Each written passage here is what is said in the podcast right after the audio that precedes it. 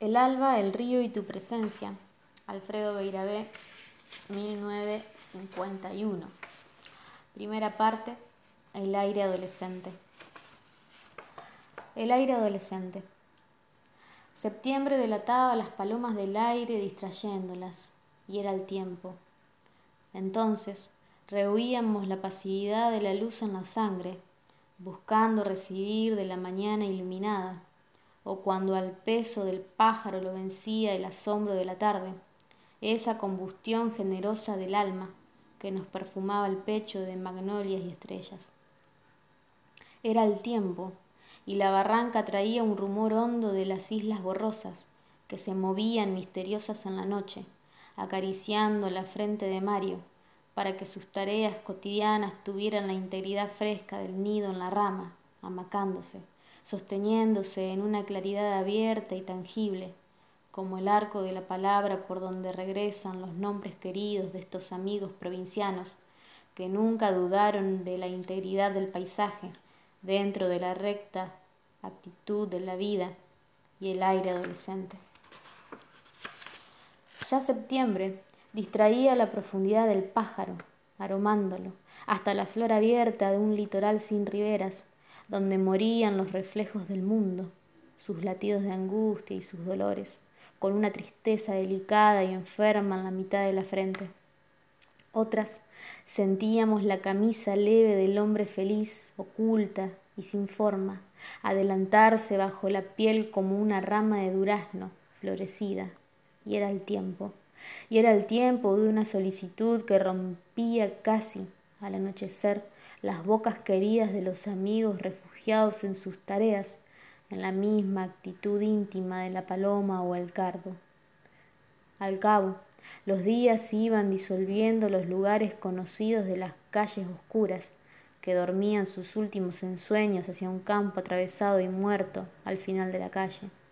Y apenas los duraznos y cerezos insinuaban una floración alegre, cuando el cielo azulaba la profundidad de la tarde y la primera estrella iluminando un largo caudal de dicha adolescente, decía en su milagro de luz que ya era el tiempo.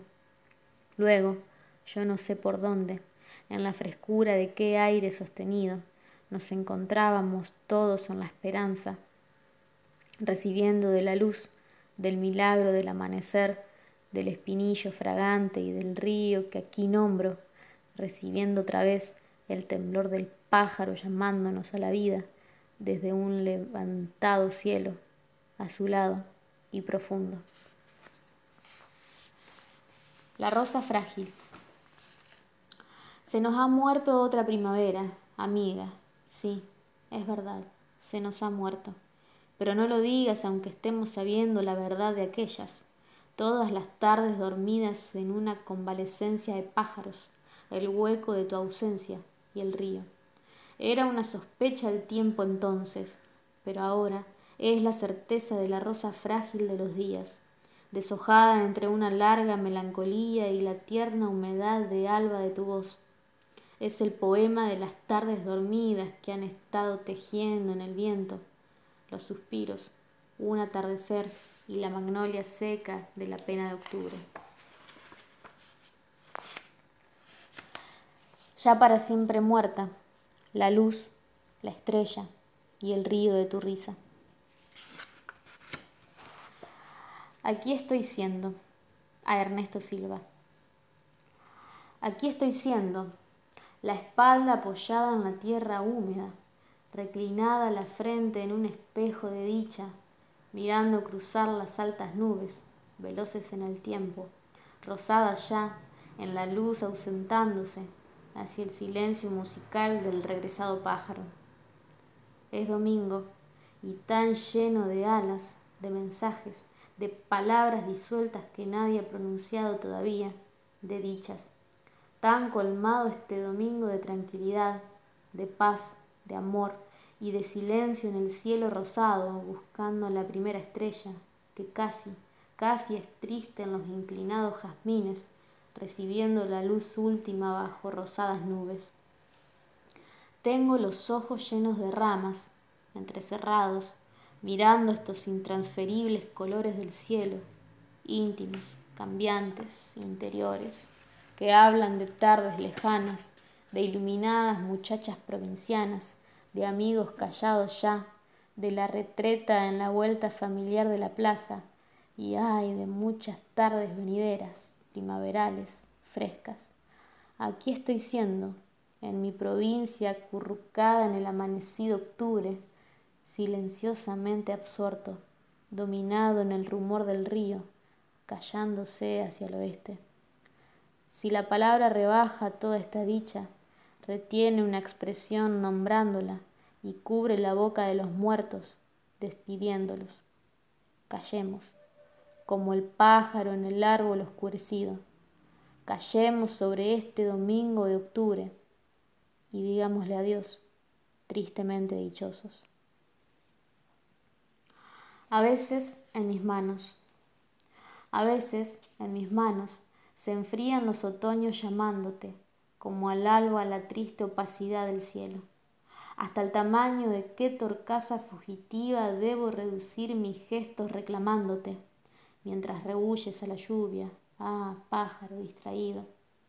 Si estuvieran las puertas de la noche abiertas para frustrar todo llanto, en el aire seco, donde agonizan las miradas de los niños, sería fácil encontrar tus cabellos de cielo, porque los pájaros pasaron esta mañana volando, volando rumbo a las islas y nombrándote. Mañana querría una camelia húmeda para alegrar la cintura del viento y rozarte los labios al rocío, pero el río se quedará atardeciendo, porque en mis ojos habrá naufragado para siempre tu mirada. las adolescentes.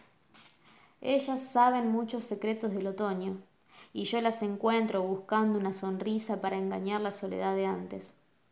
Apenas la niña se ha quedado muerta, con el pecho florecido como una ramita de aromo, y antes de la mujer que las aguarda en la sangre, las ama el viento y la mirada azul de jalcarandá de la plaza en esta primavera. Pálidas, recién amanecidas, temerosas del misterio que las colma de dolores, ellas detienen la claridad del paisaje para iluminarse el vestido transparente de la carne donde están recostándose las mañanas al regazo. Aquí hacen del amor una esperanza tejiendo entre sonrisas el pasado para cuando sean altas y evoquen los primeros versos del amor. Encerradas en sus estaciones de asombro como una larga espera que ha de cesar en cualquier momento de la primavera, son la revelación más pura de la poesía, cuando sus bocas se abren para beber el viento que las llama, o para besar el tiempo que está sobre ellas para madurarlas, o despidiéndolas de sus adolescencias en cada atardecer.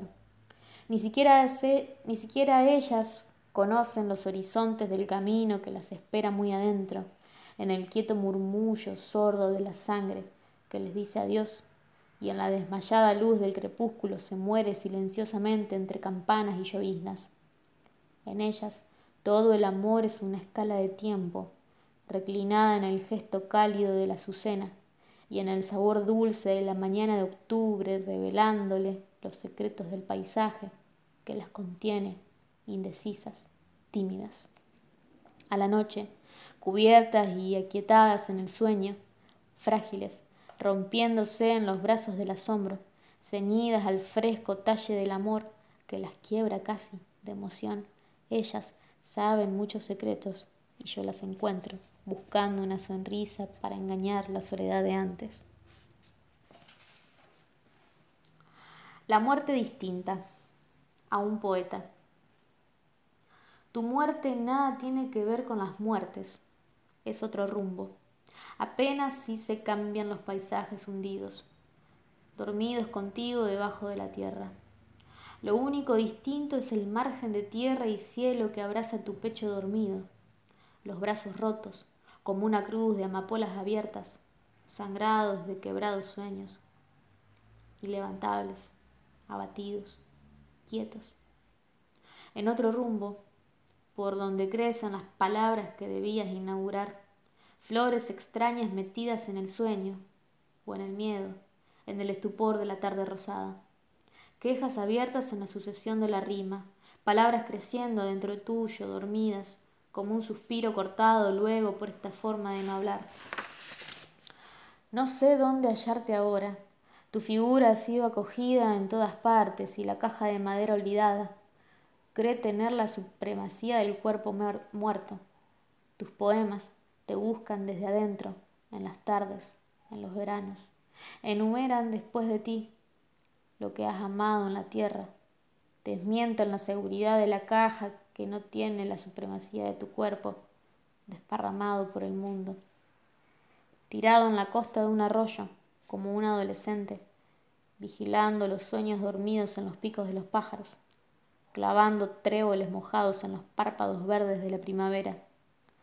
Tirado en el paisaje como un adolescente, la muerte reconoce el rumbo distinto y sabe que no puede llevarse nada de la lluvia, de la tarde rosada, del verano, de tus poemas.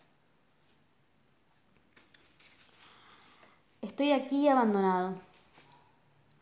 Estoy aquí abandonado con una rama de nardo en la garganta, deshabitado en este país de aire que me envuelve. Busco un caudal eterno que me arrastre y, y despedirme. Entonces pienso que quizás los amigos evoquen mi nombre en algún atardecer cuando me encuentren en las cosas amadas que no he podido traer, que allá quedaron en el mundo de las sucesivas estaciones, en las plazas, en el día desgastado del vaivén de las horas, en mi provincia rodeada de ríos. Ahora será octubre en mi pueblo, y estarán las adolescentes sosteniendo magnolias para perfumar el aliento. Pronto florecerá el jacarandá, y mis manos quieren regresar y no se mueven, porque la tierra pesa dolorosamente sobre las mañanas que han quedado desvinculadas de todo dolor, y todo intento es en vano. Sobre la superficie de la tierra ya nadie sabe qué es una soledad. Amortajado en el cristal del tiempo, siento llorar todavía a los nardos cerca de las velas de cera y no se puede llorar. Y ni siquiera se puede derramar una sola lágrima. Hoy siento que me estoy abandonando en un caudal de aire y pronto he de encontrar la respuesta definitiva, la justificación eterna de mis días y mis noches. Mientras tanto quisiera levantar la última mirada hasta la patria del corazón que aún me recuerda y despedirme. Más tarde, los años irán poniendo nombres desconocidos a las personas queridas y los árboles a los pájaros, nombres que nuestra respiración nunca dijo, y nosotros nos iremos quedando atrás. Esta es la muerte.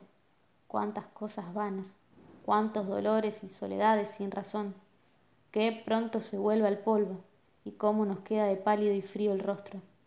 Si este desconocido que está acostado fuera de mí es mi cuerpo, en él lloro todos los días felices y lo despido. Poema del ausente para Ana Teresa Favani. Ana Teresa, amiga, largo asombro sin rostro, sueño acaso distraído en el poniente, que no cabrá al laurel a la rosa, si en los hombros es ligera la muerte. Apoyado en la obstinada pregunta que todo lo disuelve, en mi soledad te pienso con ternura, levemente, y tu perfil se desvanece como un junco, sombra de pájaro ausente. Clavel del ay, entonces la tarde reclina su silencio en un espejo de morado donde duermen tus ojos, el río y la inerte azucena del pecho cuando el dolor se rompe en tu costado. Y por este amor persistes como el alba de un triste otoño detenido en la mirada, retorno de la sombra, algo más que eso que, que permanece siempre y es la nada. Poema. A ti, amada, por anticipado perdida. Los hombres deberían los hombres debieran reunir las miradas de todos los poetas jóvenes, muertos prematuramente, y hacer una sola palabra de amor para que duerma a la sombra de tus grandes ojos en soledad. alguno en un lugar de la tierra. ¿Por qué no dijo el gesto necesario para evitar esa lágrima a través de tu rostro ya muerto? Y ese hombre que pasa, ¿acaso nunca sintió su vida seca, solitaria, fructificada en una sola forma de la esperanza? Esa mujer que mira el horario de las cosas vacías, ¿por qué nunca alguna vez se sintió apenas florecida? En esta tarde lluviosa y fría, yo pienso que ellos tienen la culpa de tu muerte, que tus lágrimas secas desmentirán desde ahora la cantidad de días que están sobre ellos para vivirlos antes de la muerte. Eras una soledad íntegra sobre tu rostro ya pálido, una lágrima ha quedado aleteando por volarse en las pestañas de tus grandes ojos en soledad. Una muchacha se está muriendo y hay lágrimas que nunca se olvidan. Las tuyas están brillando en las estrellas de la noche provinciana para siempre. Ahora en el transitado paisaje de la rosa hay un niño solo, tristemente solo. Alguien intentará salvar tu recuerdo con palabras que no dicen ya nada. Si no se respiran con el mismo corazón del muerto, que no escucha nada, absorto en reconocer las nuevas esperanzas que le han sido asignadas. Dentro de tres días empezará la primavera en mi país y algún pájaro se encargará de desmentir tu silencio. Y cuando los campos estén iluminados, nadie intentará salvar tu recuerdo con palabras que no dicen ya nada. En la dimensión de la tristeza hay un niño solo para siempre, con una paloma fría entre la lluvia, tratando inútilmente de salvar el recuerdo de una muchacha que se está muriendo. Y antes de partir, llora su propia muerte, las horas felices, los domingos del verano, y esto y todo eso que no se deja de querer a, pesar del cielo. Recoge mansamente la primera estrella iluminada para sus grandes ojos y en el momento de morir derrama hacia el mundo una lágrima pequeña que es el tenue reproche hacia las cosas que se quedaron sin ser dichas o vividas. Muchacha, Eres la franquicia tangible de la mañana. Eres el rostro borroso de la palabra ausencia, mujer de provincia. Y nadie sabe en qué calladas flores se ha quebrado tu voz. Mariposa atardecida, has respirado infinidad de crepúsculos rosados, y en tu distancia abierta habitan las sonrisas para mover la fiesta del sexo, en esa colorida preponderancia del asombro que aumenta la agitación de la garganta, te desnuda ante ti misma y te comunica. Noble estatua inerte, mirando con tristeza los otoños, vives esperando desde las esquinas del pueblo la respiración amorosa de los hombres callados. Olvídate, muchacha, desde adentro, razona el amor con un latido, cobíjate de sueños, olvídate, muchacha, y en ti se prolongará todo lo duradero del fruto. En cada balcón provinciano tus ojos recogen la esperanza del fin de la calle y pasan a través del centuplicado cristal del recuerdo hasta la ronda y el arco, ronda de miedos, arcos de tardes. No eres, recuerda, nada más que la sombra de una sombra trepando la liviandad de la rama Llénate de luz entonces y espera, acodada en los balcones. Un día, eso que miras al final de las calles del pueblo te dará la mano y dejará de ser esperanza. Muchacha, que el silencio acobarde tu boca en el beso primero y tu mano no produzca sino los mínimos daños, los inevitables. El drama a Raquel Forner. La mujer, enorme mar de espera donde caen los pájaros, la mirada abierta, con una mano desangrada levantando un destino hecho de flor, de silencio, del grito donde se consume la tarea anterior al hijo, y del mismo grito desesperado, el instante preciso del hijo.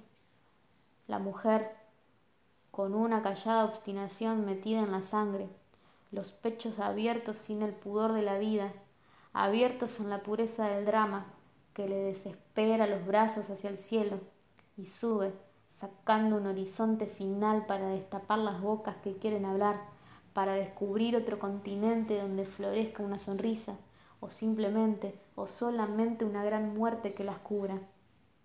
La mujer, aquí y allá, detrás de una columna rota, la mano en el vientre, viviendo con esa obstinación de llanto metida en la sangre fuera del rostro.